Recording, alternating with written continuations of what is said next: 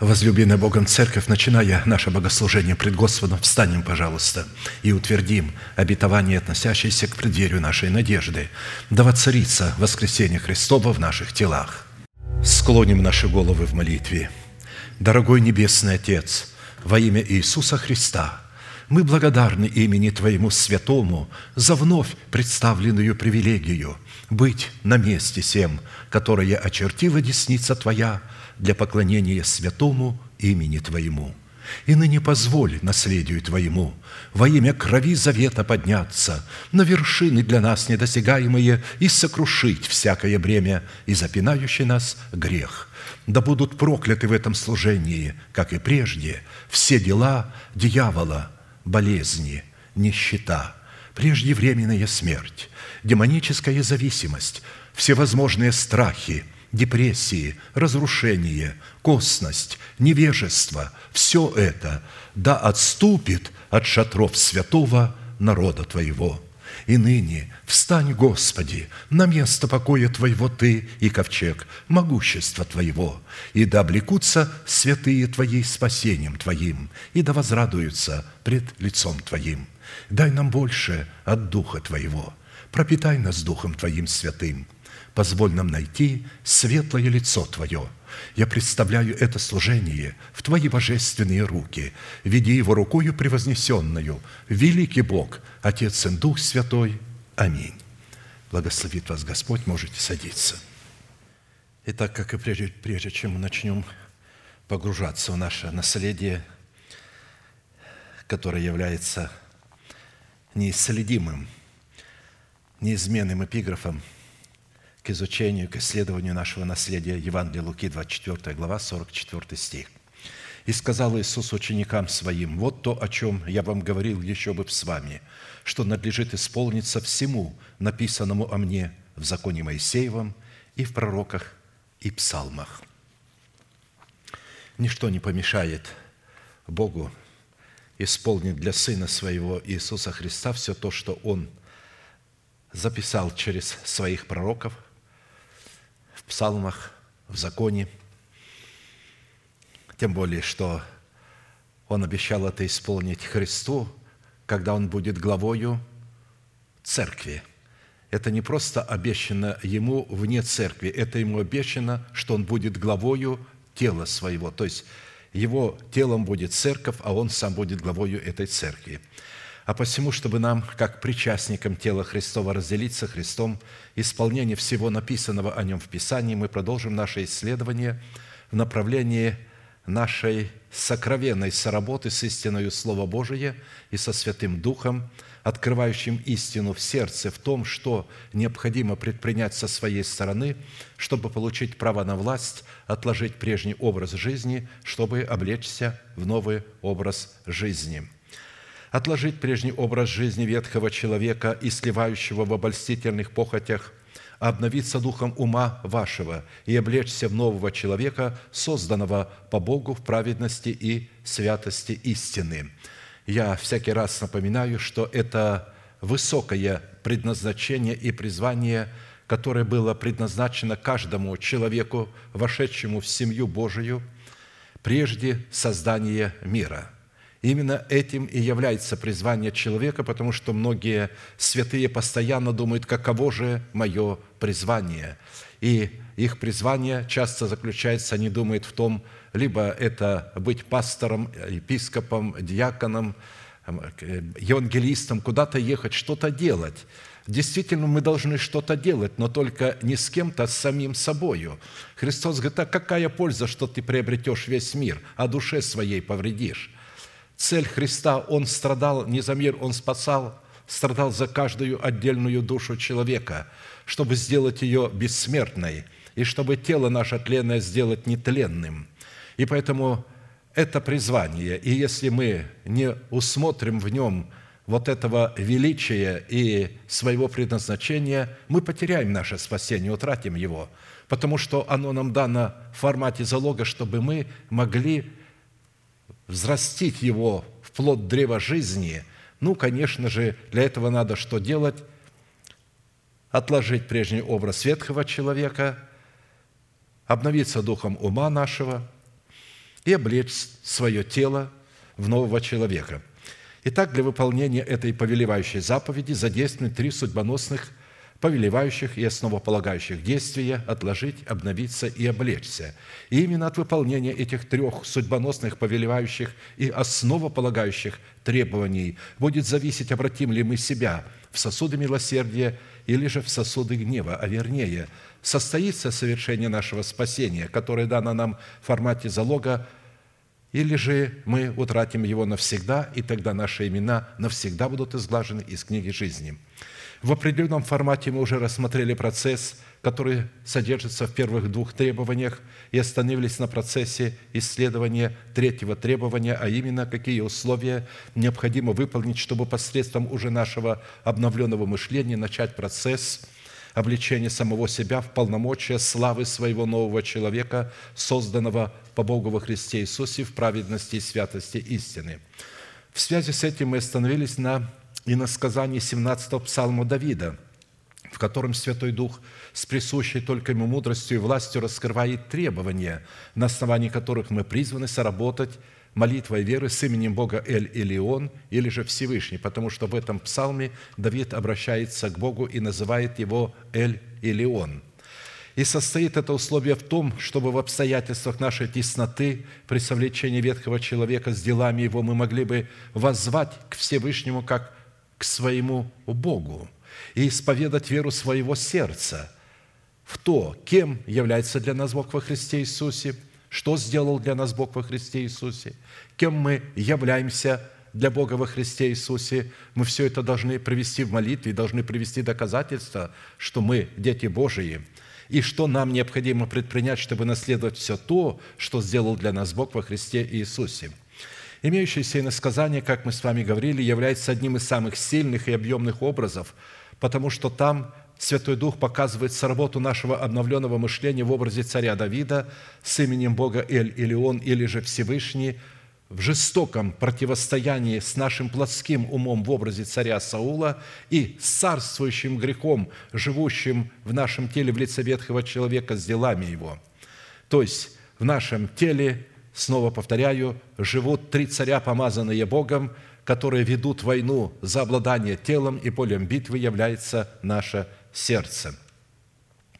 Итак, посредством исповедания веры Божией, сокрытой в нашем сердце в формате начальствующего учения Христова, которое состоит в том, кем является для нас Бог, что Он для нас сделал, кем мы Ему приходимся и что надлежит делать нам, чтобы наследовать все то, что сделал для нас Бог во Христе Иисусе, Бог мог получить основание вступить в битву за наши земные тела, чтобы посрамить царствующий грех в нашем теле в лице ветхого человека с делами его, сокрушительной властью своего искупления и шумом навечно не спровергнуть его в преисподнюю. И когда мы говорим, что Бог будет делать для нас и Бог будет сокрушать, то всегда имейте в виду, что Он будет делать через наши с вами уста, при условии, что они будут исповедовать сердечную веру. Не то, что мы хотим и желаем, или то, что написано в Писании, а то, что написано на скрижалях нашего сердца. По своему характеру молитвенная песнь Давида содержит в себе три части, в которых представлен один из эталонов характера нашей правовой молитвы, присущей нам как царям, священникам и пророкам. Первая часть определяет состояние сердца Давида как воина молитвы, что является основанием для правового статуса его молитвы, присущей нам как царям, священникам и пророкам. То есть для того, чтобы наша молитва была правовой, была принята Богом, необходимо, чтобы наше сердце обладало состоянием воина молитвы. Поэтому вторая часть раскрывает уже содержание самой правовой молитвы, присущей царям, священникам и пророкам, который дает Богу основание избавить нас в образе Давида от руки всех наших врагов. Третья часть в эпическом жанре описывает саму молитвенную битву, которая находится за гранью нашего постижения. Я напомню, что достоинство царя состоит в нашем мышлении, обновленным духом нашего ума, что дает нам власть на право владеть волевой и эмоциональной сферой в нашем теле и вести ее под усы, как своего боевого коня. Достоинство священника дает нам власть на право прибегать к Богу в достоинстве война молитвы, чтобы совершать правовое ходатайство за усыновление нашего тела искуплением Христовым. Достоинство пророка дает нашему новому человеку право входить в довир или же в святая святых, дабы слышать голос Божий над крышкой ковчега, золотого ковчега в своем сердце. А Богу это дает основание слышать голос нашего ходатайства и отвечать на него.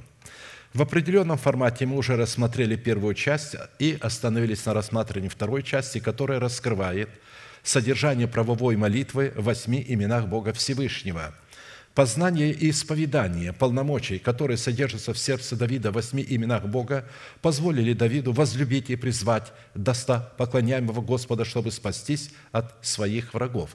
То есть он обращался к Богу вот этими 8 именами. А Богу познание и исповедание истины, раскрывающие полномочия его имен в сердце Давида, дало основание задействовать полномочия этих возможностей в битве против врагов Давида, против наших врагов. «Возлюблю Тебя, Господи, крепость моя, Господь твердыня моя и прибежище мое, Избавитель мой, Бог мой, скала моя, на Него я уповаю, щит мой, рог спасения моего и убежище мое, призову достопоклоняемого Господа и от врагов моих спасусь». Итак, мы будем ловить эти чудные моменты, когда мы можем все вместе провозгласить, кем для нас является Бог и что Он для нас сделал. Итак, давайте все вместе начнем. «Господи, Ты твердыня моя, крепость моя! Господи, Ты твердыня моя! Господи, Ты прибежище мое! Господи, Ты избавитель мой! Господи, Ты скала моя! Господи, Ты щит мой! Господи, Ты рог спасения моего! Господи, Ты убежище мое!» Да услышит Господь, и да явит милость свою и благоволение свое, и возьмет эти слова как оружие, и доведет Он битву за наши тела этими исповеданиями, которые только что мы с вами провозгласили, как веру нашего сердца.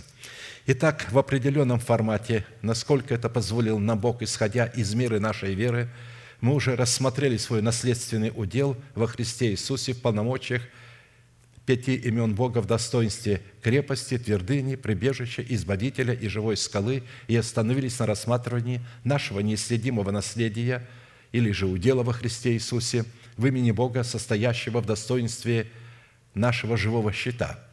Учитывая же, что имеющийся род молитвы, в которой Давид исповедует свой наследственный удел в 8 именах Бога, Всевышнего обуславливает завет Бога с человеком, познание 8 имен Бога, обуславливающих завет Бога с нами, является стратегическим учением, которое предназначено быть призванием для воинов молитвы, которые облечены в достоинство царей, священников и пророков, помазанных на царство над своим собственным телом. И если человек не принял данное ему помазание на царство над своим призванием, означенным в достоинстве своего перстного тела, в статусе царя, священника и пророка, чтобы изменить его в достоинство небесного тела, то это откровение, предназначенное для поклонения Богу в молитве, не принесет ему никакой пользы. Да и вообще, это та часть, которая называется поклонением в духе и истине. Если мы не выполняем своего призвания как воины молитвы, правовой молитвой, то мы и не поклоняемся в духе и истине. Мало кто из христиан знает, что такое поклонение Небесному Отцу в духе и истине. Именно когда мы исполняем свое предназначение, свое призвание, именно это и есть поклонение в духе и истине. Имя Бога, щит, представлено в Писании как живая защита, которая возводится Писанием для воинов молитвы в достоинстве их воинского оснащения. И назначение такого щита призвано Богом заступать нас и защищать нас, как воинов молитвы, воинствующих в интересах воли Божией. И чтобы дать Богу основание стоять как одесную нас, так и между нами и нашими врагами, чтобы как в одном, так и в другом случае принимать на себя удар, направленный против нас нашими врагами, нам необходимо выполнить определенные условия, которые позволят нам оказаться в том месте и в то время, на котором полномочия имени Бога в достоинстве Его живого щита получат основание встать между нами и нашими врагами, чтобы принимать на себя удар, направленный против нас нашими врагами. Как написано, и двинулся ангел Божий, шедший перед станом сынов Израилевых, и пошел позади их. И двинулся и столб облачный от лица их, и стал позади их. То есть причина, потому что позади появился враг. И поэтому Господь спереди переместился и стал позади. И вошел в средину между станом египетским и между станом израильским, и был облаком и мраком для одних, и освещал ночь для других, и не сблизились одни с другими всю ночь». Исход 14, 19, 20. В данных обстоятельствах, когда Египет нашей души попытается возвратить нас в рабство, наш новый человек при сотрудничестве с именем Бога Щит будет слышать в свой адрес шум преследующего его врага, от которого он был освобожден, путем того, что смертельный удар, направленный против нашей свободы от греха, в это время пойдет на Христа, который будет вознесен от земли и пригвожден ко кресту, как написано: «Чужим стал я для братьев моих и посторонним для сынов матери моей.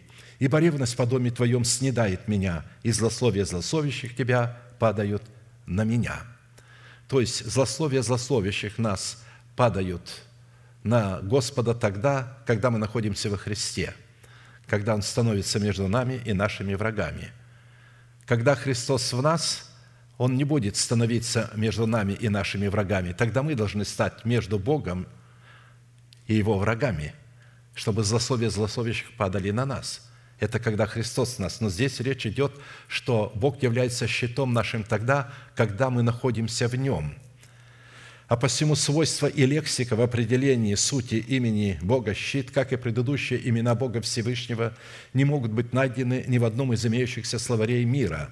Таким образом, быть нашим живым щитом, чтобы принимать на себя удар зловещего рока, преследующего нас через греховное семя наших отцов, это защищать и заступать нас от гнева Божия, защищать и заступать нас от обольщения лукавого, защищать и заступать нас от злого и клеветнического языка, защищать и заступать нас от проклятия всякого рода болезни, защищать и заступать нас от проклятия нищеты, защищать и заступать нас от проклятия преждевременной смерти, защищать нас от суетной жизни, переданной нам от отцов.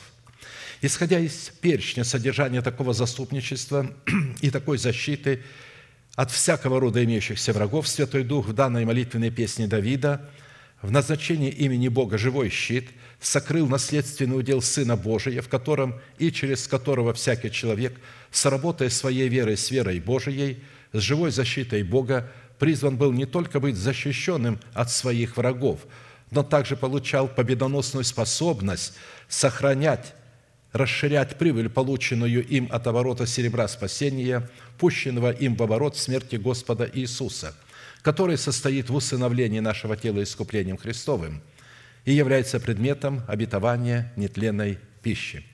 Учитывая такой необходимый тандем или такой союз Бога и человека, для нас становится жизненно важным определить в каждой сфере нашего бытия как роль Бога, так и роль человека. И для этой цели, как и в предыдущих именах Бога, призванных являться уделом нашего спасения, нам необходимо будет рассмотреть 4 классических вопроса, которые помогут нам познать суть нашего наследия в имени Бога «Живой щит», чтобы дать Богу основание задействовать Его в битве за усыновление наших тел. Во-первых, какими определениями и свойствами Писание наделяет имя Бога в назначении Его славного имени «Щит». Какое назначение в роли нашей защиты Бог отвел в Писании для себя и какую роль возложил на нас? Какие условия необходимо нам выполнить, чтобы дать Богу основание позволить нам войти в неисследимое наследие Его имени в достоинстве живого щита нашей веры? И по каким признакам следует испытывать самого себя на предмет того, что мы действительно сотрудничаем нашей верой с верой Божией в достоинстве Его имени «Щит». При этом следует не забывать, что все деяния Бога, связанные с Его защитой, призваны производиться через работу нашей веры с верой Божией, содержащей в себе защиту Бога, в которой четко очерчены и обусловлены как роль Бога, так и роль человека. Это означает, что без неукоснительного и добровольного повиновения благовествуемому слову человека, обладающему полномочиями отцовства Бога и Его помощников, находящихся с Ним в одном духе, у нас не будет никакой возможности получить прибыль в плоде правды от семени залога, пущенного нами в оборот. Как написано: «Ибо все обетования Божии во Христе Иисусе, да, и в Нем аминь, в славу Божию через нас». Только через апостолов мы можем наследовать. Когда Павел говорил «через нас», он не имел в виду какие-то другие ранги, он имел в виду ранг апостола, потому что только апостол, насаждающий семя, обладает этой властью, и только через него Бог может давать это обетование. Ведь Он дает нам обетование в семени слова, а это семя находится у человека, которого Бог облел полномочиями своего отцовства. То есть он обладает семенем Слова. Любой человек может выйти и начать читать Слово Божие. И так как он не обладает полномочиями отцовства, это будет буква, которая будет убивать. Когда же выйдет человек, облеченный Святым Духом полномочиями отцовства, это же слово, которое прочитал только человек, у которого в словах это была буква, которая убивает, у него это будет жизнь, которая будет одухотворять, давать жизнь. Поэтому нужно вначале смотреть, кто говорит, и только о том, что говорит, а потом как слушать и как это исполнять. Итак, Бог во всех своих владычественных и неизменных именах может являться уделом нашего наследия только в том случае, когда этот удел становится предметом исповедания веры Божией, сокрытой в нашем добром сердце.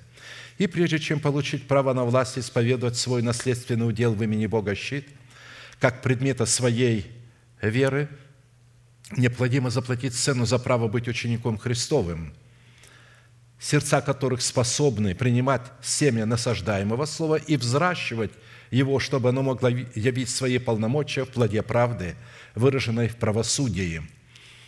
И будем помнить, что только тот человек, который жаждет слышания Слова Божия, вникает в это Слово, живет этим Словом, пребывает в этом Слове, и это Слово пребывает в нем, может устоять в битве против древнего змея и избежать обольстительных сетей дьявола, чтобы наследовать усыновление своего тела искуплением Христовым.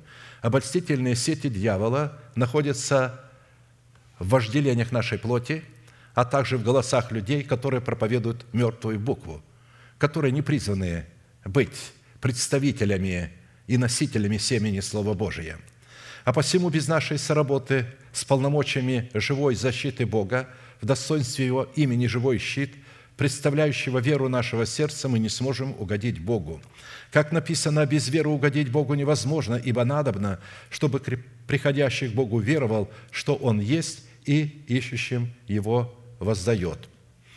Евреям 11:6. Мы с вами остановились на рассматривании первого вопроса, какими определениями и свойствами Писание наделяет имя Бога, заключенное в достоинство Его живого щита. Итак, три составляющие в определении полномочий имени Бога в достоинстве живого щита уже были предметом нашего исследования. В кратких определениях мы приведем на память их суть, и затем продолжим наше исследование далее. Во-первых, Бог в проявлении своего имени, в достоинстве живого щита, принимающего на себя удар, направленный против нас нашими врагами, является щитом только для Авраама и его потомков. То есть для тех детей, у которых вера Авраамова, не те, которые по плоти дети Авраама, а те, которые по духу. После сих происшествий было слово Господа к Аврааму в видении, и сказано: «Не бойся, Авраам, я твой щит, награда твоя весьма велика». То есть это после тех проявлений, когда он оставил свой народ, дом своего отца, и когда разделился с Лотом, который представлял его душу. И тогда на Лота и на ту землю напал враг. То есть плотской ум в виде 4 вавилонских царей напали на 5 хананских царей. И Авраам отвечал за хананскую землю. Когда Бог его ввел, его ответственность была отвечать за свое тело. Он должен привести его к усыновлению искуплением Христовым. И поэтому он вооружил рабов своих сам и пошел, и вступил в бой с этими 4 вавилонскими царями, то есть со своим плотским умом, и отвоевал у него свою эмоциональную сферу, вот эти 5 чувств, И тогда, после этого, когда он это сделал, Бог только тогда ему сказал: «Я твой щит». То есть до этого Бог не будет делаться нашим щитом, если у нас нет врагов, где мы должны понять, что кто наш настоящий враг. Поэтому, что Бог открылся Аврааму в достоинстве его живого щита, как говорится, только после определенных событий. Во-вторых, Бог в проявлении своего имени, в достоинстве живого щита, принимающего на себя удар, направленный против нас нашими врагами, является щитом в крови завета для тех, кто помазал кровью Агнца Песах, перекладину и косяки дверей своего естества.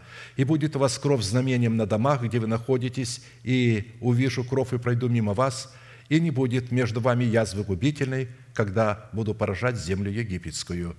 То есть мы должны помазать вход в наше жилище, дверь, перекладина, то есть помазать вот косяки и перекладину. И мы знаем, что перекладина – это душа, а один косяк, соприкасающийся с этой перекладиной, – это дух, а другой косяк – это наша душа.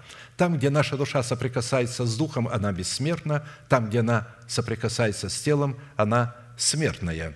Поэтому мы призваны спасти нашу душу и тело, мы призваны принять обетование для спасения своей души и для усыновления своего тела. Когда мы это принимаем в истине крови завета, когда мы это понимаем, только тогда Бог становится нашим щитом. Щит и ограждение – истина Его, то есть истина, которая находится в крови Христа Христова. В-четвертых, Бог в проявлении своего имени, в достоинстве живого щита, принимающего на себя удар. Так, это мы... В-третьих, Бог в проявлении своего имени, в достоинстве живого щита, принимающего на себя удар, направленный против нас нашими врагами, представлен в истине Слова Божия, сокрытого в трех функциях нашего естества: в нашем добром сердце, в нашем обновленном мышлении и в наших кротких устах, исповедующих веру Божию, сокрытую в нашем сердце. Щит и ограждение истины Его. В-четвертых, Бог в проявлении своего имени, в достоинстве живого щита, принимающего на себя удар, направленный против нас нашими врагами, обнаруживает себя в живой защите, в наших суверенных границ, в защите своих суверенных границ и в защите суверенных границ нашего ближнего. То есть Бог становится щитом, защищая свои суверенные границы, наши суверенные границы и границы нашего ближнего. «Не нарушай межи ближнего твоего, которую провели предки в уделе твоем, доставшимся тебе в земле, которую Господь Бог твой дает тебе во владение». Второзаконие 19:14. Чтобы в данной составляющей уразуметь проявление имени Бога в достоинстве нашего живого щита, принимающего на себя удар, направленный против нас нашими врагами в пределах нашего тела и в пределах тела Христова, нам необходимо будет рассмотреть данное повеление в двух фундаментальных вещах. Во-первых, в каком качестве Бог рассматривал землю ханаанскую, или же чем являлась земля ханаанская для Бога, и чем являлась ханаанская земля, или же отличалась от других земель на планете Земля. Во-вторых, в каком качестве рассматривал Бог поселение сынов Израилевых в земле ханаанской, и по каким критериям сыны Израилевы могли наследовать удел в земле ханаанской. Ясность в определении и исполнении этих двух фундаментальных постановлений с нашей стороны дает Богу основание явить себя в качестве живого щита, принимающего на себя удар, направленный против нас нашими врагами, как в нашем теле, так и в пределах тела Христова в лице избранного Богом остатка, когда на него будут нападать люди душевные, нечестивые и беззаконные. Итак, вопрос первый: в каком качестве Бог рассматривал землю ханаанскую? И чем отличалась ханаанская земля от других земель на нашей планете Земля? Несмотря на то, что подлинным господином всей планеты Земли, сотворенной Словом Бога, исходящим из уст Бога, является Бог, как написано: Моисей сказал фараону: «Как скоро я выйду из города, простру руки мои к Господу, грома перестанет, и града не будет более, дабы ты узнал, что Господня земля». Здесь Моисей говорит о том, что вся планета является творчеством Бога и Его собственностью. Вот почему Он никогда не даст людям разрушить планету Земля никаким видом оружия. Поэтому церковь должна быть в покое. Как бы ни нагнетались страхи, слухи о войнах, не ужасайтесь, землю они не смогут разрушить. Она собственность Бога, Он просто им не позволит этого. Они многого хотят, они многие имеют замыслы, но это собственность Бога. Не будет разрушена земля атомным оружием. Она будет разрушена, Иисус Бога, огнем, когда Он будет судить землю после тысячелетнего царства. А посему в данном случае Бог в явлении 10 казней над Египтом хотел показать фараону, что земля египетская, которую фараон почитал своей собственностью, на самом деле является творчеством Бога. Исходя же из утверждения апостола Павла, он писал, что вся земля является тоже собственностью Бога в том смысле, что Бог является Творцом всего видимого и невидимого. Все, что продается на торгу, ешьте без всякого исследования для спокойствия совести. Мы сейчас не разбираем этого, ибо Господня земля, и что наполняет ее. Если кто из неверных позовет вас, и вы захотите пойти, то все, предлагаемое вам, ешьте без всякого исследования». Вы знаете, на этом то, что нам могут предлагать, могут быть разные маркировки, и сатанинские такие, но это не говорит о том, что это принадлежит сатане. Вы знаете, сегодня многие хорошие изделия, на них какие-то эмблемы могут быть сатанинские. Люди боятся, о, это опасно. Ну, это опасно для неверного, а для верного это не опасно. Во-первых, это не творение рук сатаны. Мы должны это понимать.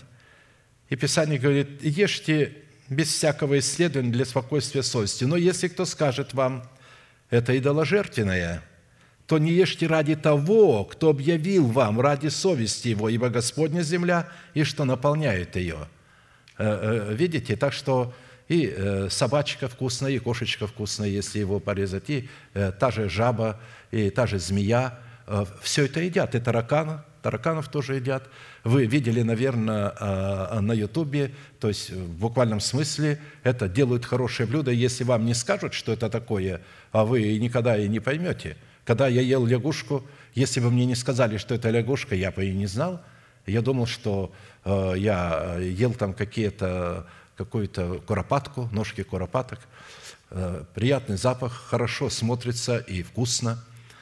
И так далее. То есть, почему здесь так написано, чтобы мы понимали, что Господня земля, а раз Господня земля, на ней не может быть ничего, что-то такого, что является таким нечистым. Когда речь зашла за собаках, и, значит, вот пастор Даниил сказал о них, ко мне посыпались звонки из других стран. Одна сестра говорит, у меня дома собачка есть, что мне делать? Вот, пастор Даниил сказал, что, значит, нельзя ее иметь в доме. Я говорю, у вас в доме хлебопреломление проводится? Нет. Но я говорю, а при чем здесь-то? Он же говорил, когда в доме хлебопреломление. Вот когда горницу чистую, урную приготовили для хлебопреломления, то там не было собаки, не держали. Поэтому в том доме, где есть собака, хлебопреломление не надо проводить. Или же почистить дом и убрать собаку и кошку. В этом доме, где, вот в той комнате, где вы будете проводить хлебопреломление. Потому что, повторяю, это творение Божие, оно прекрасно само по себе. И у некоторых есть такое сомнение, вот пастор не любит собак и кошек. Я люблю собак и кошек. Они мне нравятся, чтобы вы знали. Но у меня аллергия на их шерсть. Я знаю людей, которые лечатся от аллергии, знают, что у них от этой вот собаки, от этой кошки, и все равно вот из любви к этому животному они переносят вот эту аллергию, но живут с этой собакой и кошкой. Поэтому я хочу, чтобы вы правильно поняли. Но и еще будьте осторожны, когда вы говорите на собаку «это мой домочадец». Вы понимаете, слово «домочадец» – это правитель. Вот Авраам сказал на Елизера, вот домочадец мой, наследник мой всего. Вы что считаете, что собака управляет вашим домом, что говорите, это мой домочадец? Собака не может быть вашим домочадцем. И не может быть, как... Не делайте ее человеком. Вечеря – это для человека, не для животного. Бог не искупает животного, оно не имеет духа. Вам кажется, что оно так страдает. Оно не страдает так, как вы думаете, и болевой порог у него абсолютно не такой, как у вас. У людей выше болевой порог, у них дух, у них сознание. У животного этого просто нет. Не надо ему придавать человеческие свойства. А то, посмотрите, он стесняется, котик. Да ничего он не стесняется. Хорошо. Когда речь заходит о земле Ханаанской, то в отличие от всех других земель, Бог рассматривает ее в качестве своей святыни, как предмета своего искупления, которую Он пленил, выкупив ее из всех земель кровью креста Христова от власти князя тьмы, которому Адам передал владычество над всею землею. Ибо земля, в которую ты идешь, чтобы овладеть ею, не такова, как земля египетская, из которой вышли вы, когда ты, посеяв семя твое, поливал его при помощи ног твоих, как масличный сад. Но земля, в которую вы переходите, чтобы овладеть ею, есть земля с горами и долинами, и от дождя небесного напояется водою. Земля, о которой Господь Бог твой печется, очи Господа Бога твоего непрестанно на ней от начала года и до конца года». Ни об одной из земель на планете Земля не было ничего подобного сказано, как в отношении земли Ханаанской, о которой Бог печется и на которой очи его непрестанно от начала года и до конца года. Землю не должно продавать навсегда, речь идет о Ханаанской земле, ибо моя земля, вы пришельцы и поселенцы у меня, по всей земле владения вашего дозволяйте выкуп земли. То есть ее можно было продать только на 50 лет. А когда придет 50-й год, ее нужно было просто даром возвратить тому, у кого вы купили. Если до 50-го года остается один год, до пятидесятницы, и вы продаете землю, то через год вы ее возвратите бесплатно. А посему из имеющегося постановления следует, что точно так, как Бог в Едемском саду отделил дерево познания добра и зла от других фруктовых деревьев, объявив его своей святыней, точно так же Бог отделил землю Ханаанскую от других земель на планете Земля, объявив ее своей святыней, сказав сынам Израилевым, что они являются пришельцами в земле Ханаанской, по той причине, что Ханаанская земля является святыней Господней. А посему при ответе на первую часть второго вопроса «В каком качестве рассматривал Бог поселение сынов Израилевых в земле Ханаанской?» следует: «Если человек не обладал в себе состоянием в достоинстве пришельца и не рассматривал себя пришельцем, он утрачивал свое право на удел в земле Ханаанской, которая обещана была Богом Аврааму и его потомкам при условии, что его потомки, подобно ему, будут называться евреями, то есть пришельцами». Обладать достоинством пришельца, потому что слово «еврей» – это не национальность, а это состояние пришельца. Постановление об отделении земли Ханаанской от других земель в святыню Господню нашло свое применение в самой земле Ханаанской и в других форматах отделения в святыню Господню. Во-первых, в земле Ханаанской было отделено колено Левийно от всех других колен сынов Израилевых в святыню Господню. Во-вторых, в отделении всех первенцев из всех сынов Израилевых в свою святыню. В-третьих, в отделении первенцев из всего первородного скота их в свою святыню. И в-четвертых, в отделении от дома своего десятины из всех произведений земли. Посмотрите, сколько Бог в этой земле еще выделял свою святыню. А посему при разделе сынам Израилевым земли Ханаанской на уделы колено Левийна не получило своего удела, потому что Бог сказал Моисею: «Я удел их, я их удел». Именно когда апостол Петр говорит: «Вы цари и священники Богу», вот это говорит о том, что Бог является нашим уделом. Но колену Левину Моисей не дал удела, Господь Бог Израилев сам есть удел их, как Он говорил им: «А левитам нет части между вами, ибо священство Господне есть удел их». При этом величина каждого удела в земле Ханаанской зависела от числа сынов Израилевых. Кто многочисленнее, тому дан был удел более, а кто малочисленнее, тому дан был удел менее. Многочисленность – это образ веры. То есть нам Бог дает познание о самом себе по мере нашей веры. Он дает в притчах серебро по мере, то есть каждому дал по мере. Одному 2 таланта, другому 1, тому там 5 почему? В зависимости от веры, от степени веры, от уровня веры. Чем выше уровень веры, тем больше удела вы можете этой верою взять. И притом мы не должны оставаться в одном положении, мы должны все время расширяться. Вот число вошедших в исчисление сынов Израилевых – 601 730. И сказал Господь Моисею, говоря, «Сим в удел должно разделить землю по числу имен. Кто многочисленнее, тем удел более, а кто малочисленнее, тем дай удел менее». Каждому должно дать удел, то есть каждому человеку в отдельности давался удел.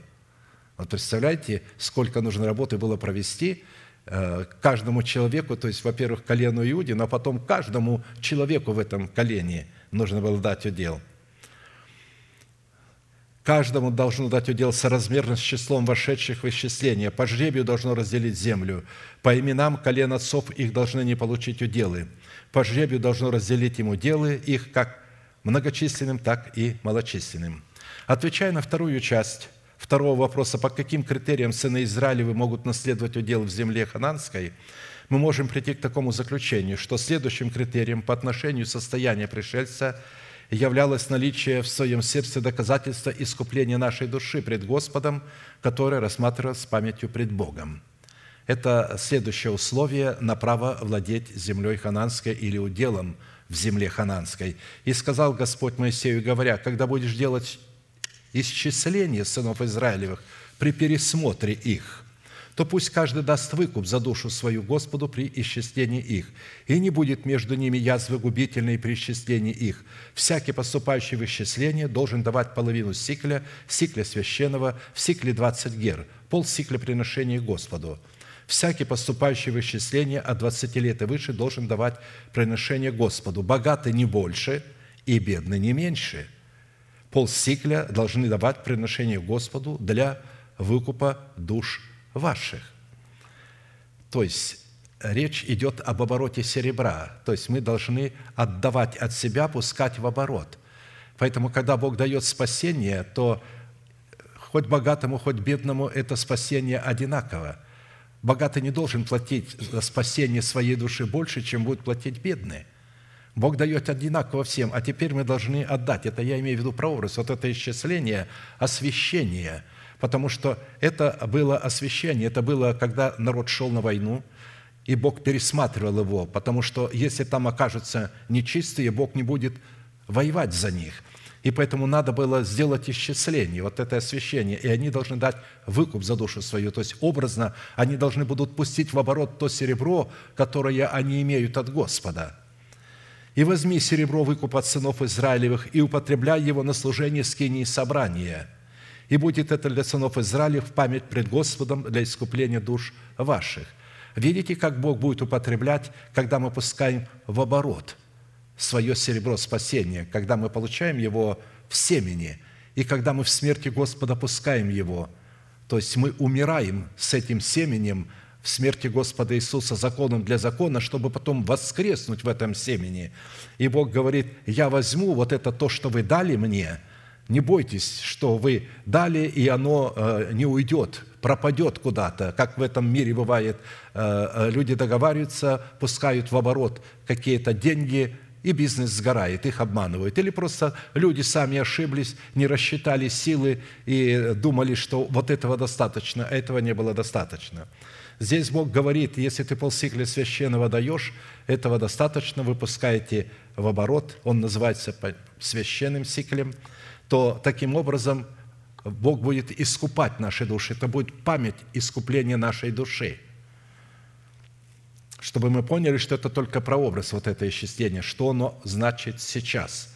Во-первых, нам необходимо будет рассмотреть в образе имеющегося постановления, чем для нас является образ земли хананской. Во-вторых, что призвано являться нашим уделом в пределах земли хананской. В-третьих, в каких случаях мы можем нарушать межеудел, отведенного по жребию нашему ближнему. И в-четвертых, что нам необходимо предпринять, чтобы не нарушать межеудела нашего ближнего, чтобы таким путем дать Богу основание стать живым щитом, принимающим на себя удар от наших врагов, направленный на нарушение нашей суверенной межи, очерчивающей наш удел, нашу судьбу.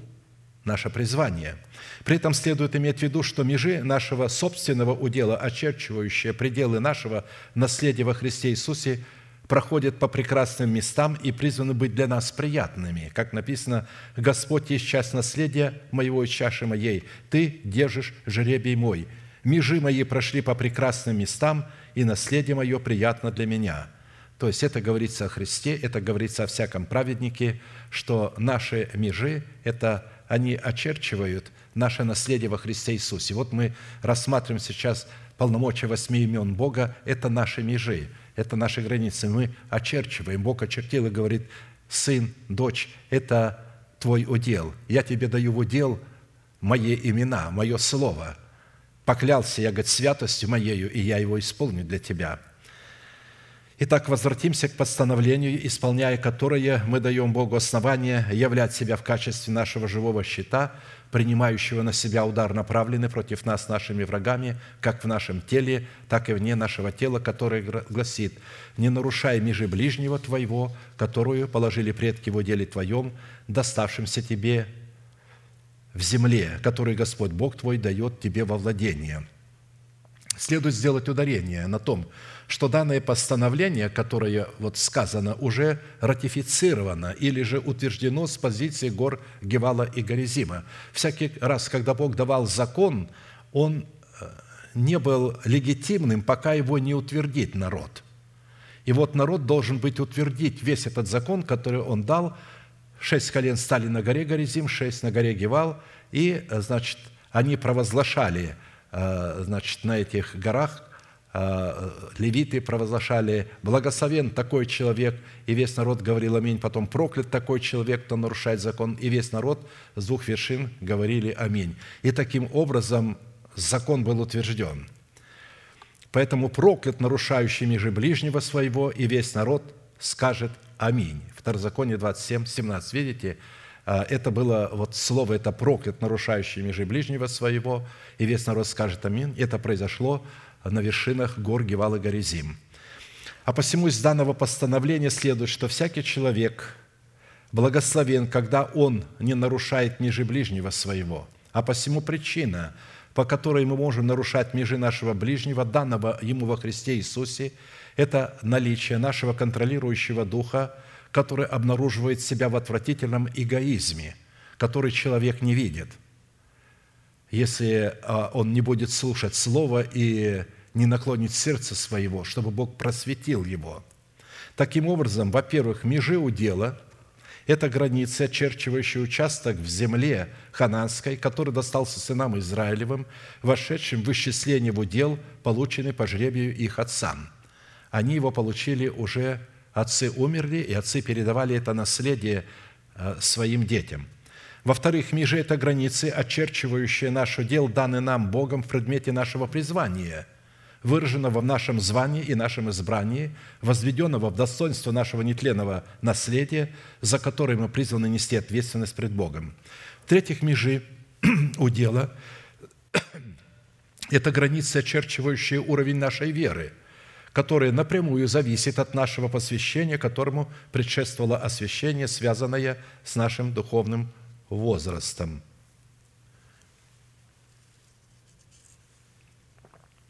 Как написано: «По данной мне благодати, всякому из вас говорю, не думайте о себе более, нежели должно думать, но думайте скромно, по мере веры, какую каждому Бог уделил». А Бог уделяет меру веры по мере нашего освящения, который мы платим за освящение. А мера нашего освящения, преследующего посвящение, зависит от нашего духовного возраста. Поэтому вот по мере нашего духовного возраста нам дается мера веры. Разумение наших возможностей, сокрытых потенциалах соработы нашей веры с верой Божией зависит от правильного разумения потенциала нашей веры, поставленной в зависимость от нашего посвящения, которому предшествовал определенный уровень освящения, зависящий от уровня нашего духовного возраста. При этом как переоценка возможностей меры нашей веры, так и их недооценка либо толкнет нас на нарушение межей удела нашего ближнего, либо позволит как нашему ближнему, так и нашим врагам нарушать межи нашего суверенного удела, который состоит в нашем призвании и в нашей ответственности.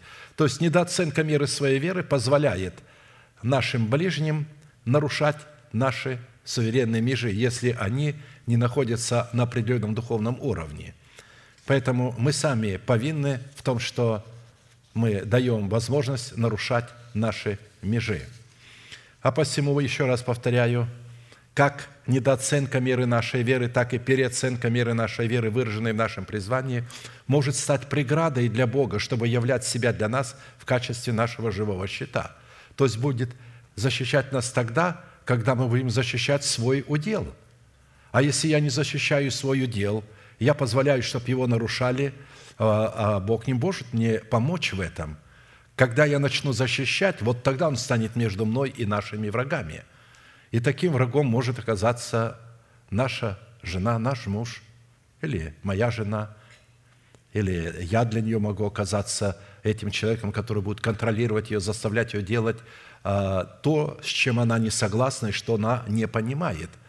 Если даже я и прав, но если ей кажется, что я не прав, она не должна этого делать.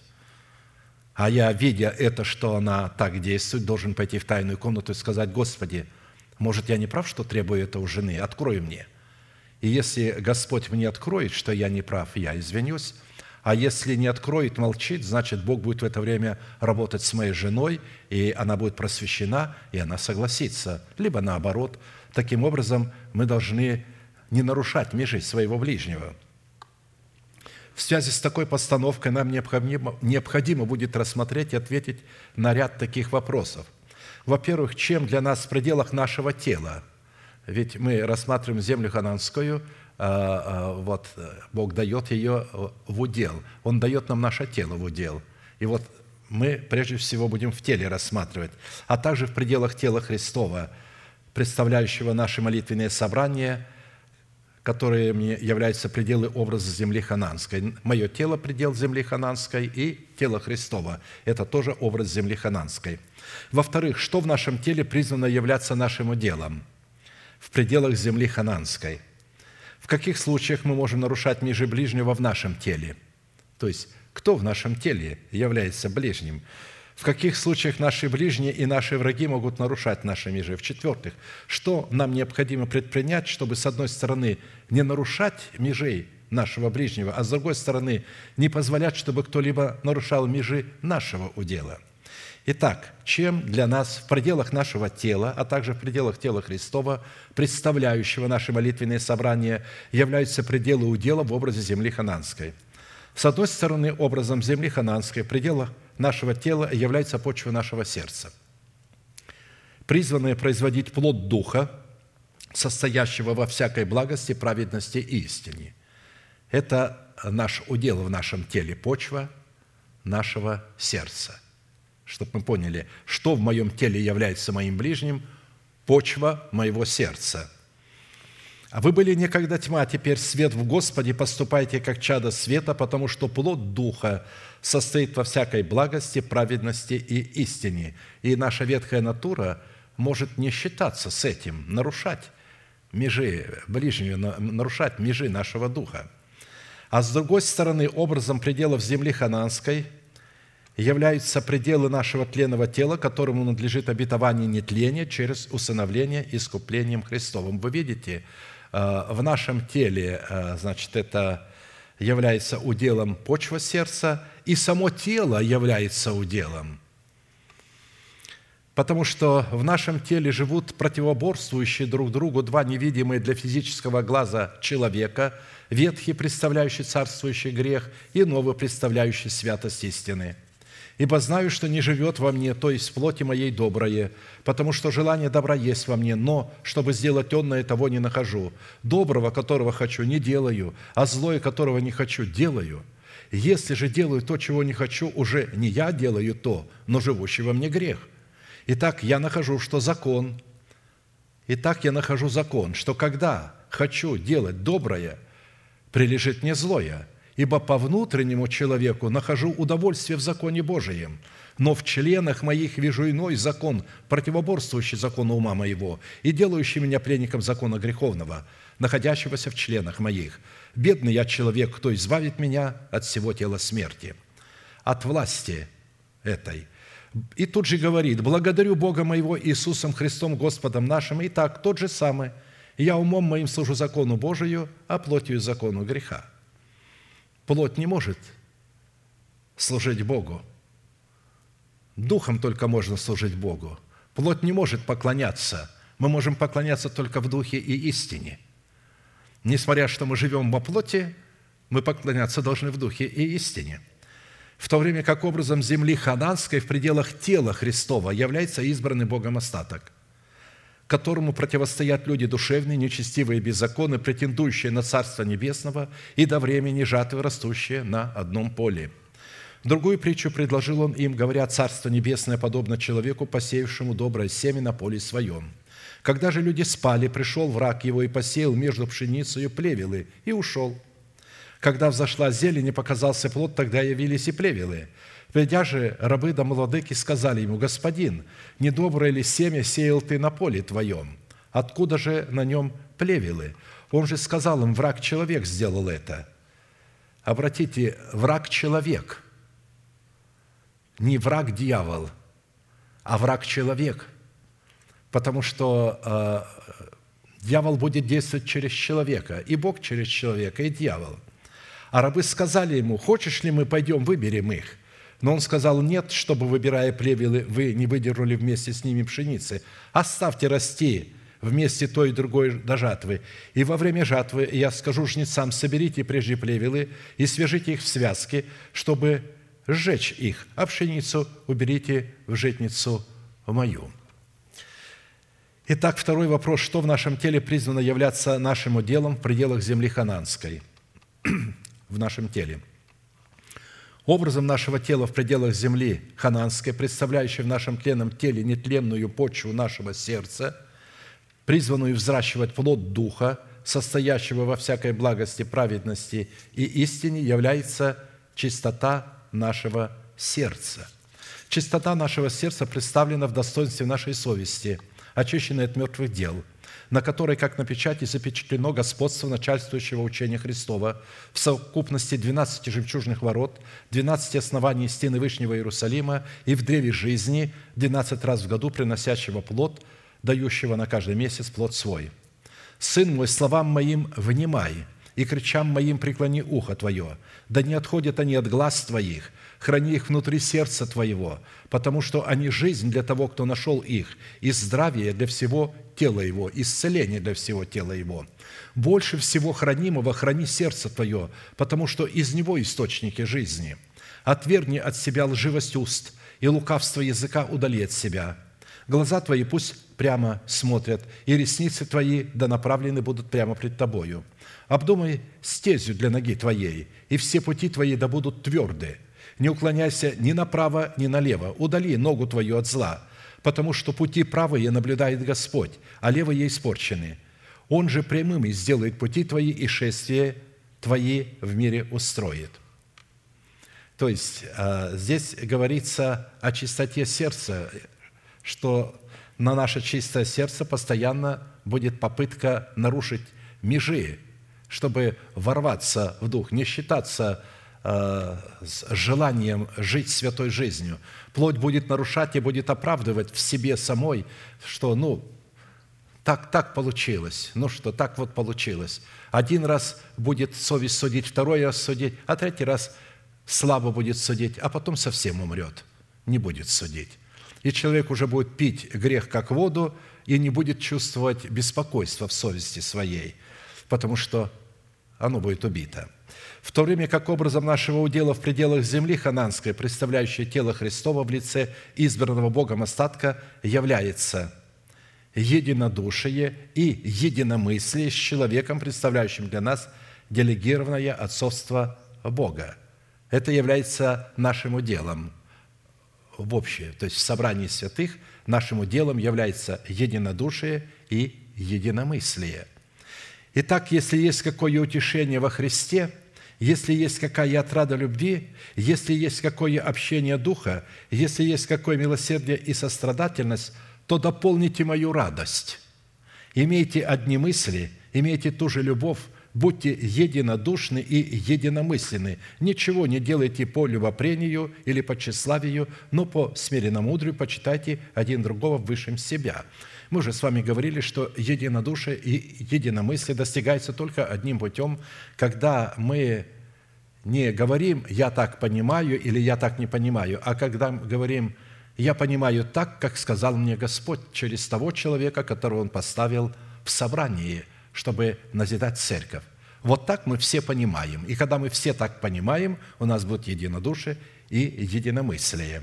Это и есть удел в теле Христовом, потому что там одно было, но мы-то рассматриваем в теле Христовом уже. Вопрос третий. Кого следует рассматривать в нашем теле нашим ближним, межи которого нам воспрещено нарушать, а также кого следует рассматривать в теле Христовом нашим ближним, межи которого нам воспрещено нарушать? И в каких случаях мы можем нарушать в нашем теле межи нашего ближнего, а также в каких случаях наши ближние и наши враги могут нарушать наши межи в теле Христовом. Образом ближнего в нашем теле, межи которого нам воспрещено нарушать, является наш новый человек. А образом ближнего в теле Христовом, межи которого нам воспрещено нарушать, является человек, представляющий для нас делегированное отцовство Бога, а также всякий человек, следующий за откровением слова, исходящего из его уст. Образом нашего ближнего является всякий человек, обладающий в своем духе состоянием пришельца, сироты и вдовы. Состояние пришельца определяется по признаку, что данный человек обладает свидетельством, что он в смерти Господа Иисуса умер для своего народа. Состояние сироты определяется по тому признаку, если человек обладает в своем духе свидетельством, что он в смерти Господа Иисуса умер для дома своего отца. Не для своего дома. Для своего дома нам нельзя умирать. Это наши дети, наш дом. А для дома нашего отца. Состояние вдовы определяется по тому признаку, если человек обладает свидетельством того, что он в смерти Господа Иисуса умер для царствующего греха в своем теле в лице ветхого человека. А посему, если человек не обладает в самом себе состоянием пришельца, сироты, вдовы, он утрачивает право называться и быть нашим ближним. В подтверждении имеющегося определения я приведу еще несколько свидетельств из Писания, определения которых воспрещают нарушать межи своего ближнего в лице пришельца, сироты и вдовы. «Не передвигай межи давние, и на поля сирот не заходи, потому что защитник их силен, он вступится в дело их с тобою». Притчи 23, 10, 11. Видите, где Бог являет себя как наша защита, когда мы будем обладать достоинством сироты. А сиротство – это когда человек умер для своего дома, и у него нет уже той защиты. Дом не может его защищать. В церквах существуют кланы, родовые кланы. Чем больше род, тем больше он обладает влиянием в церкви. И этого не должно быть. Этого не должно быть. Это мерзко пред Господом, это плачевно, это уже не церковь. Это какое-то обыкновенное сборище, где орудуют какие-то кланы. Как вот в какой-нибудь стране какие-то кланы ведут между собой войну, так и в церкви эти кланы ведут между собой войну. Но когда человек умирает для этого клана, для дома своего отца, то дом его отца уже не может его защищать. И тогда можно легко нарушать его межи. Но Бог говорит: вот тогда-то я буду защиту, я стану, смотри, если ты начнешь нарушать, я встану между сиротою и тобою, и я приму твой удар на себя. Но если ты ударишь меня, когда будешь ударять сироту, ты ударишь меня. Подумайте об этом. Когда мы нарушаем пределы таких людей, мы ударяем Бога, потому что Он стоит между сиротою, между пришельцем, между вдовою и нами, когда мы пытаемся нарушать их межу. И тогда кого мы ударяем? Мы Бога ударяем. Он стоит между ими и нами. Дом надменных разорит Господь, а межу вдовы укрепит. Нарушать межи ближнего своего в своем теле в достоинстве пришельца, сироты и вдовы – это, имея веру и добрую совесть, отвергнуть их и потерпеть кораблекрушение в вере. Когда, если мы обладаем этим состоянием, мы имеем веру и добрую совесть. Но когда мы отвергаем состояние пришельца, сироты и вдовы, нарушаем вот это в себе, потому что таким состоянием обладает наш дух.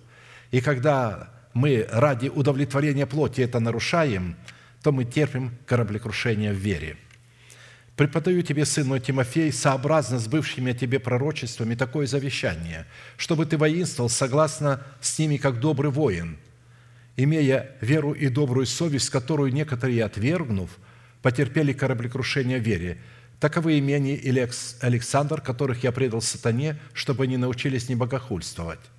Далее.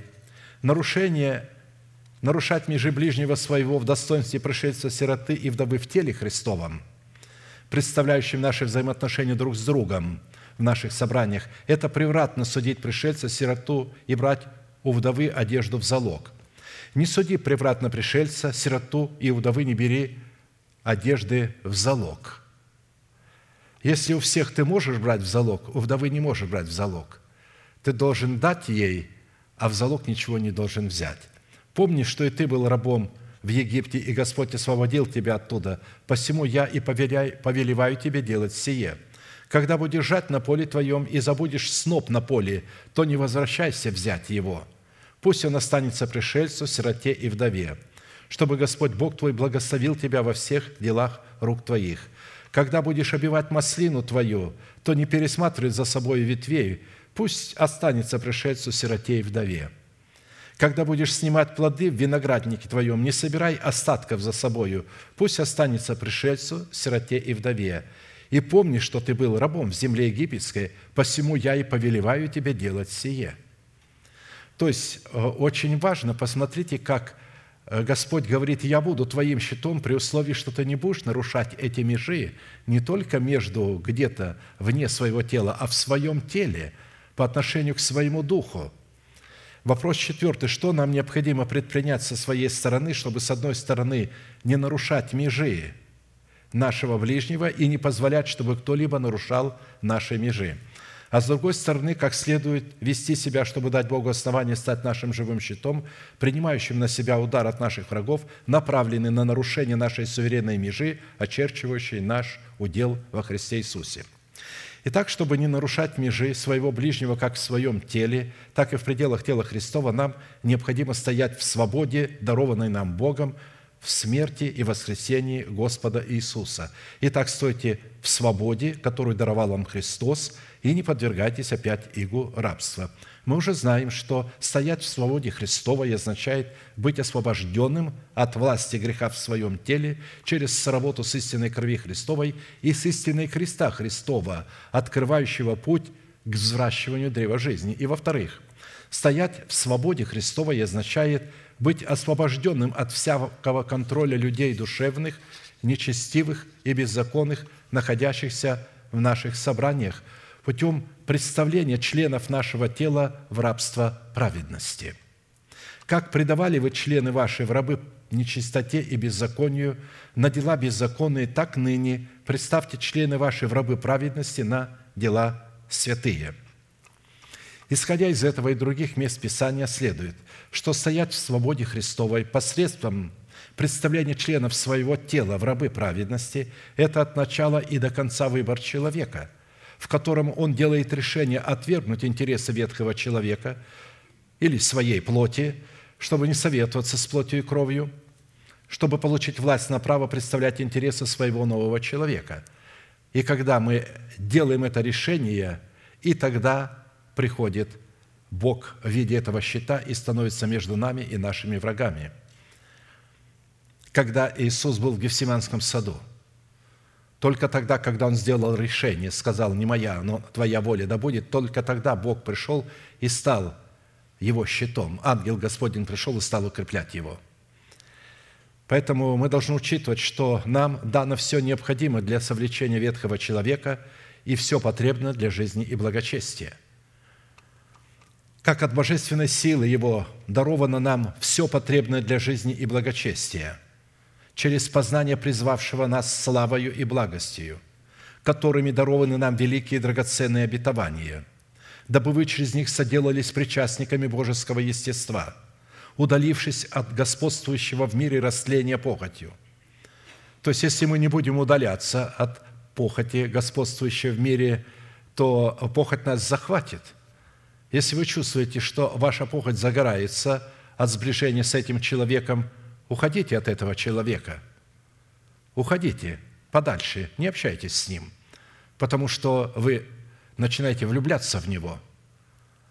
А вы женаты, вы замужние, уходите от этого человека. И когда вы начнете уходить, Бог станет как живой щит между вами и ими, и вот это чувство уйдет, исчезнет, как туман.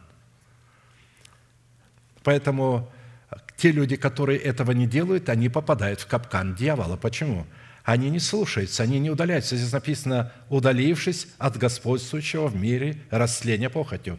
То вы, прилагая к всему все старание, надо все старания приложить, покажите вере вашей добродетель. В добродетели – рассудительность, в рассудительности – воздержание, в воздержании – терпение, в терпении – благочестие, в благочестии – братолюбие, в братолюбии – любовь. И если это в вас есть и умножается, видите, это не просто есть, а оно будет умножаться. Степень, уровень этих характеристик будет умножаться, потому что это характеристики Небесного Отца, это Его сердце. А далее: «А в ком нет всего, тот слеп, закрыл глаза, забыл об очищении прежних грехов своих. Посему, братья, более и более старайтесь сделать твердым ваше звание и избрание. Так поступая, никогда не преткнетесь, ибо так откроется вам свободный вход в вечное Царство Господа нашего и Спасителя Иисуса Христа». То есть, каким образом откроется это Царство нам? Именно за счет того, что мы будем в себе вот эти свойства Небесного Отца, Его сердца, взращивать. Они должны увеличиваться, и тогда мы не будем нарушать межей своего ближнего. Поэтому нарушение межей у дела нашего ближнего происходит из-за нашего невежества, состоящего в нашей жестоковыности. Мы порою не замечаем, что мы нарушаем. И тот позволяет нарушать, тоже не разумеет, что он грешит, что позволяет нарушать свои межи. Его контролируют, а ему хорошо. Но часто в семьях это устанавливается. Жена начинает делать работу мужа, контролирует его, делает его, то есть я имею в виду работу, ответственность берет на себя за мужа. Не он несет ответственность, а она берет на себя ответственность. Она не может распознать между руководством, она должна управлять в семье, а не брать на себя ответственность. А она берет на себя ответственность, полагая, что она управляет. А муж, видя это, позволяет ей брать на себя ответственность. И они оба нарушают закон Божий. И Бог не может ни для одного, ни для другого стать живым щитом. Поэтому нам нужно молиться, чтобы Бог просветил нас так, чтобы ни жена не нарушала межи своего мужа, ни муж не нарушал межи своей жены, чтобы муж нес ответственность за свою жену и за своих детей, а жена не должна брать на себя этой ответственности. Особенно это часто происходит во время того, когда дети проявляют себя и делают непослушание какое-то. И тогда жена начинает учить мужа, как наказывать и как не следует наказывать. Это нужно категорически убрать. Просто жена должна уходить, когда муж наказывает. И если дети приходят к ней, жалуются, она должна сказать: правильно, папа сделал правильно. Жена может наказывать детей только когда муж отсутствует. В присутствии мужа она не имеет права наказывать. Когда она наказывает детей в присутствии мужа, она нарушает его межи, она берет на себя ответственность. Потому что Бог возложил на мужа ответственность. Что такое ответственность? Это стоять в молитве пред Богом, брать на себя грех своих детей и грех своей жены. Не жаловаться Богу, что моя жена согрешила, мне тяжко, Господи, или мои дети, а пойти к Богу, преклониться и сказать: Господи, я беру на себя ответственность, я ответственное лицо. Пусть удар, который Ты хочешь нанести за непослушание моей жены, за ее грех и за моих детей, пусть он падет на меня. Вот о чем речь идет. Ведь Христос точно так поступил, как ответственное лицо. А жена управляет. Управление – это совершенно разные вещи. Не надо путать управление с ответственностью. Во-вторых, нарушение межей нашего ближнего происходит по причине контролирующего духа, который обнаруживает себя в эгоизме. Контроль – это эгоизм. Не было бы эгоизма, не было бы и контроля. У человека страх. То есть почему пастора контролируют членов церкви? Они не дают им полной свободы. Свободы во Христе. Почему каждый человек должен приходить и отчитываться? Куда он поехал, зачем он поехал, что он там делал? Если человек находит нужен, просто хочет, чтобы его благословили. Он подходит, говорит: пастор, я уезжаю, благословите меня. Я молюсь, благословляю его. Потом меня спрашивает: а куда он поехал? Я говорю: не знаю, он просто сказал, что уезжает, и попросил помолиться. А почему ты не спросил? А я говорю: я не имею права спрашивать. Он же не сказал. Значит, он не нашел нужным сказать, куда он едет. Он не обязан мне говорить, куда он едет. Те люди, которые находятся на служении, они должны прийти и сказать: я уезжаю, меня не будет. Я уезжаю на отдых или там к родителям, или в гости куда-то. И мы должны эти вещи понимать. У меня нет абсолютно любопытства, куда он поехал. Конечно, есть более близкие люди, которые могут сказать, куда они едут, или я могу их спросить. Но когда я спрашиваю, это не есть нарушение. Я не могу у всех спрашивать, а только тогда, когда я знаю, что я не нарушу его межи. Есть люди, которые не хотят, чтобы им задавали какие-то вопросы. На любой вопрос, почему, зачем, у них сразу... И они начинают, что попало, говорить и лгать, лишь бы только не сказать то, что у него есть. Они даже свою любовь не могут показать. То есть нужно учитывать эти вещи. Исходя из такой констатации, люди, обладающие контролирующим духом, и зависящие от контролирующего духа людей, живущих с ними и среди них, это люди, отказывающие стоять в свободе, дарованной нам Христом от царствующего греха их в теле. А посему, как контролирующие, так и контролируемые теряют право на защиту Божию, потому что не дают Богу основания являть себя в их жизни живым щитом, принимающим на себя удар, направленный против них врагами, живущими как в их теле, так и вне их тела. Вот представьте себе, что, допустим, хорошо, вы говорите, что мне делать? Моя жена вот так вот себя ведет. Или мой муж вот так вот себя ведет. Не имеет значения, как он себя ведет. Абсолютно не имеет значения. Все равно ты не можешь, ты видишь, так себя ведет, ты не должен позволять нарушать свои межи. Пусть он или она что хотят делают, а ты иди прямо. Тебе не надо кричать, тебе не надо оправдываться. Ты просто молчи и ожидай, и молись потихоньку в себе. Просто потихоньку молись. Моя теща была для меня примером в этом случае. Мой тесть был удивительный человек с мощным контролирующим духом. Он контролировал детей уже взрослых, женатых, и они зависели и боялись его. Его контроль был чудовищным, изуверским. Но знаете, что делала моя теща, когда он начинал кричать на нее или что-то ей говорить, требовать у нее? Она начинала петь: «Расскажу я всем живущим, как Христос мой пострадал». Он приходил ко мне и говорил: «Ты знаешь, когда начинает петь, она меня вырубает. Все, я ведь не знаю, что это? Вот когда только она петь начинает, представляешь, что она вытворяет со мной». Он приходил, жаловался, ему было очень больно, он ничего не мог сделать. Он не мог ничего сделать. Ну, видимо, Бог дал ей такую мудрость, потому что именно эта песня, когда она пела, она его, то есть моментально обескураживала и лишала его контроля над ней. Она научилась, и она делала только то, что она находила правильным. Он много мог требовать у нее, но она делала только то, что она считала правильным для себя.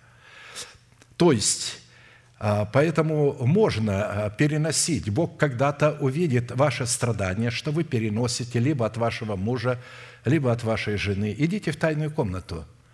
Не жалуйтесь Богу, а наоборот, защищайте вашего брачного партнера и скажите: «Господи, откройся ему». Возьмите на себя этот удар, потому что Бог, когда вы берете на себя ответственность, это ваша ответственность, тогда Бог становится вашим щитом. Если вы не будете защищать ваших жен, ваших детей, Бог не сможет стать вашим щитом. Жена в отсутствии мужа становится ответственной за своих детей и может брать на себя полную ответственность и вести себя точно так же. Только в присутствии мужа она не может наказывать детей, но в отсутствии она должна это делать. Поэтому примите эти святые правила. Не нарушайте межи друг друга. Хотите, чтобы Бог был вашим живым щитом? Он станет вашим живым щитом. Но вначале надо увидеть это. Когда вы увидите это уже большая победа. Это большая победа. Но для этого надо возжелать, захотеть. «Господи, открой мне, может, я контролирую? Может, просто мой муж уже привык к моему контролю, и мне некому сказать, что ты контролируешь?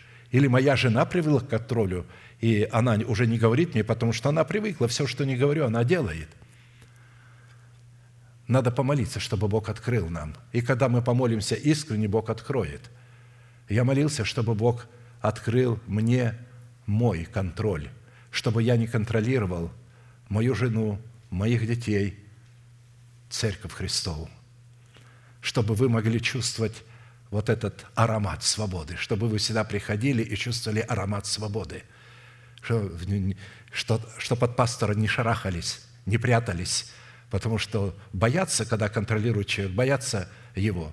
Я видел этих пасторов, и я знаю то, о чем говорю.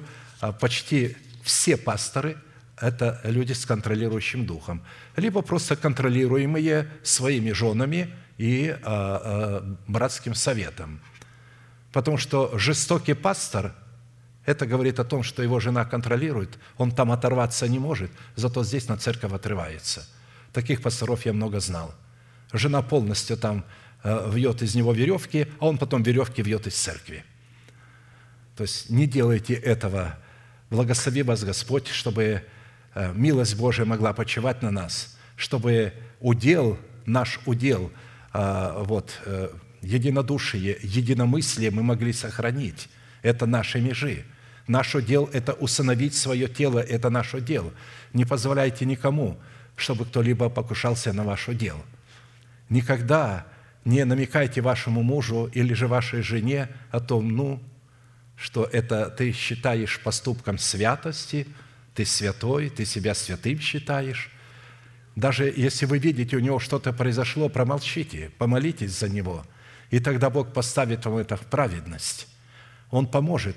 Никогда человек не может избавиться от контролирующего духа, если вы будете ему говорить об этом. Он избавится сам, когда он сам этого захочет. Только тогда он сможет избавиться. Склоним наши головы в молитве, наши колена, кому возможно, будем молиться. И да благословит нас Господь не нарушать межи нашего ближнего,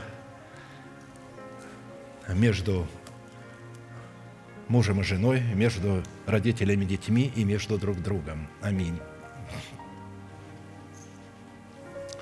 Небесный Отец, во имя Иисуса Христа, я благодарю Тебя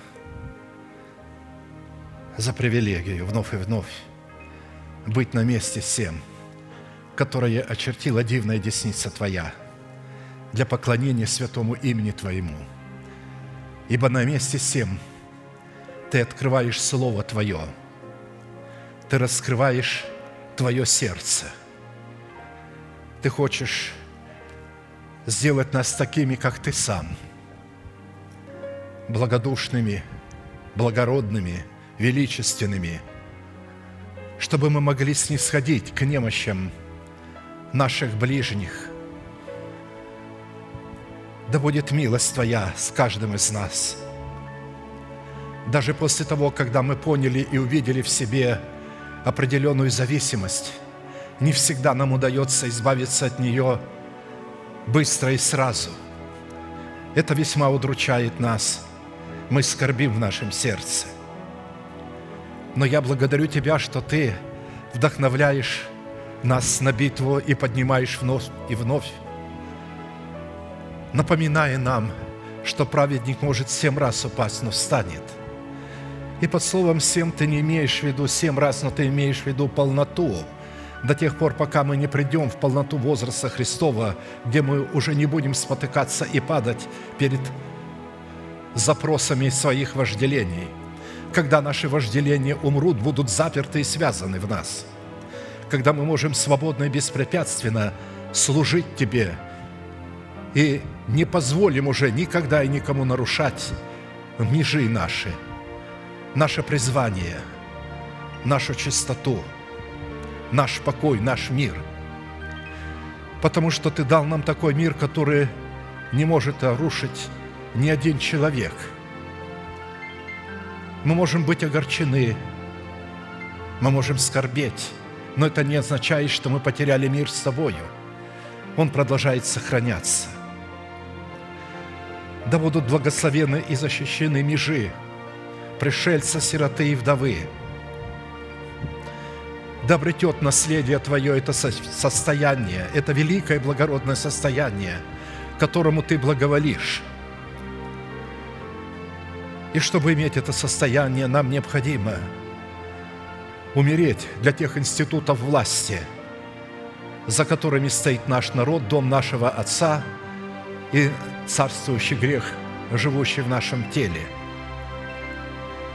чтобы связать его, чтобы стать свободным во Христе Иисусе от него. Мы получаем эту свободу в семени Слова. И, разумеется, семя не способно даровать нам свободу. Нам необходимо это семя пустить в оборот, чтобы взрастить его в плод. И только плод может даровать нам свободу. Когда мы это поймем, уразумеем, тогда мы будем знать, что нам следует делать. И тогда мы начнем рассматривать себя совершенными во Христе Иисусе. Тогда мы будем рассматривать себя, что мы мертвы для греха, а живые для Тебя. И будем называть и исповедать веру своего сердца, несуществующую державу нетления, как существующую.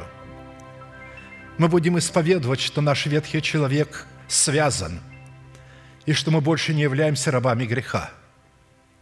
И при всяком падении мы будем вставать вновь и вновь. Мы будем подниматься из праха и пепла и будем приводить в ужас ад. Ад приходит в ужас, когда дети твои принимают эту истину. Он прекрасно понимает, что даже если праведник и упадет, он не станет грешным или нечестивым. Напротив, его падение будет победой, потому что он немедленно встанет, покается, и это будет великая победа, которая принесет радость небесам и позор аду. Благодарю Тебя, что открыл эту истину в сердце рабов Твоих, и мы можем всякий раз приходить, склонять голову свою алтаря и исповедать свои грехи, чтобы вновь и вновь вставать и позорить ад, и приносить радость своему сердцу. Да будет благословенно наше сердце пред лицом Твоим, и да будет оно уподоблено Твоему сердцу. Ты дал нам все необходимое для этого. Ты дал нам истину Твоего Слова и Твой Святой Дух. Ты дал нам все потребное для жизни и благочестия, и мы благодарим Тебя за это, и поклоняемся пред Тобою, великий Бог, Отец и Дух Святой. Аминь. Отче наш, сущий на небесах, да святится имя Твое, да придет Царствие Твое, да будет воля Твоя и на земле, как и на небе. Хлеб наш насущный подавай нам на каждый день, и прости нам долги наши, как и мы прощаем должникам нашим. И не введи нас во искушение, но избавь нас от лукавого, ибо Твое есть царство, и сила, и слава во веки. Аминь. Провозгласим наш неизменный манифест. могущему же соблюсти нас от падения и поставить пред славою Своею непорочными в радости, единому премудрому Богу, Спасителю нашему, через Иисуса Христа, Господа нашего, слава и величие, сила и власть, прежде всех веков, ныне и во все веки. Аминь».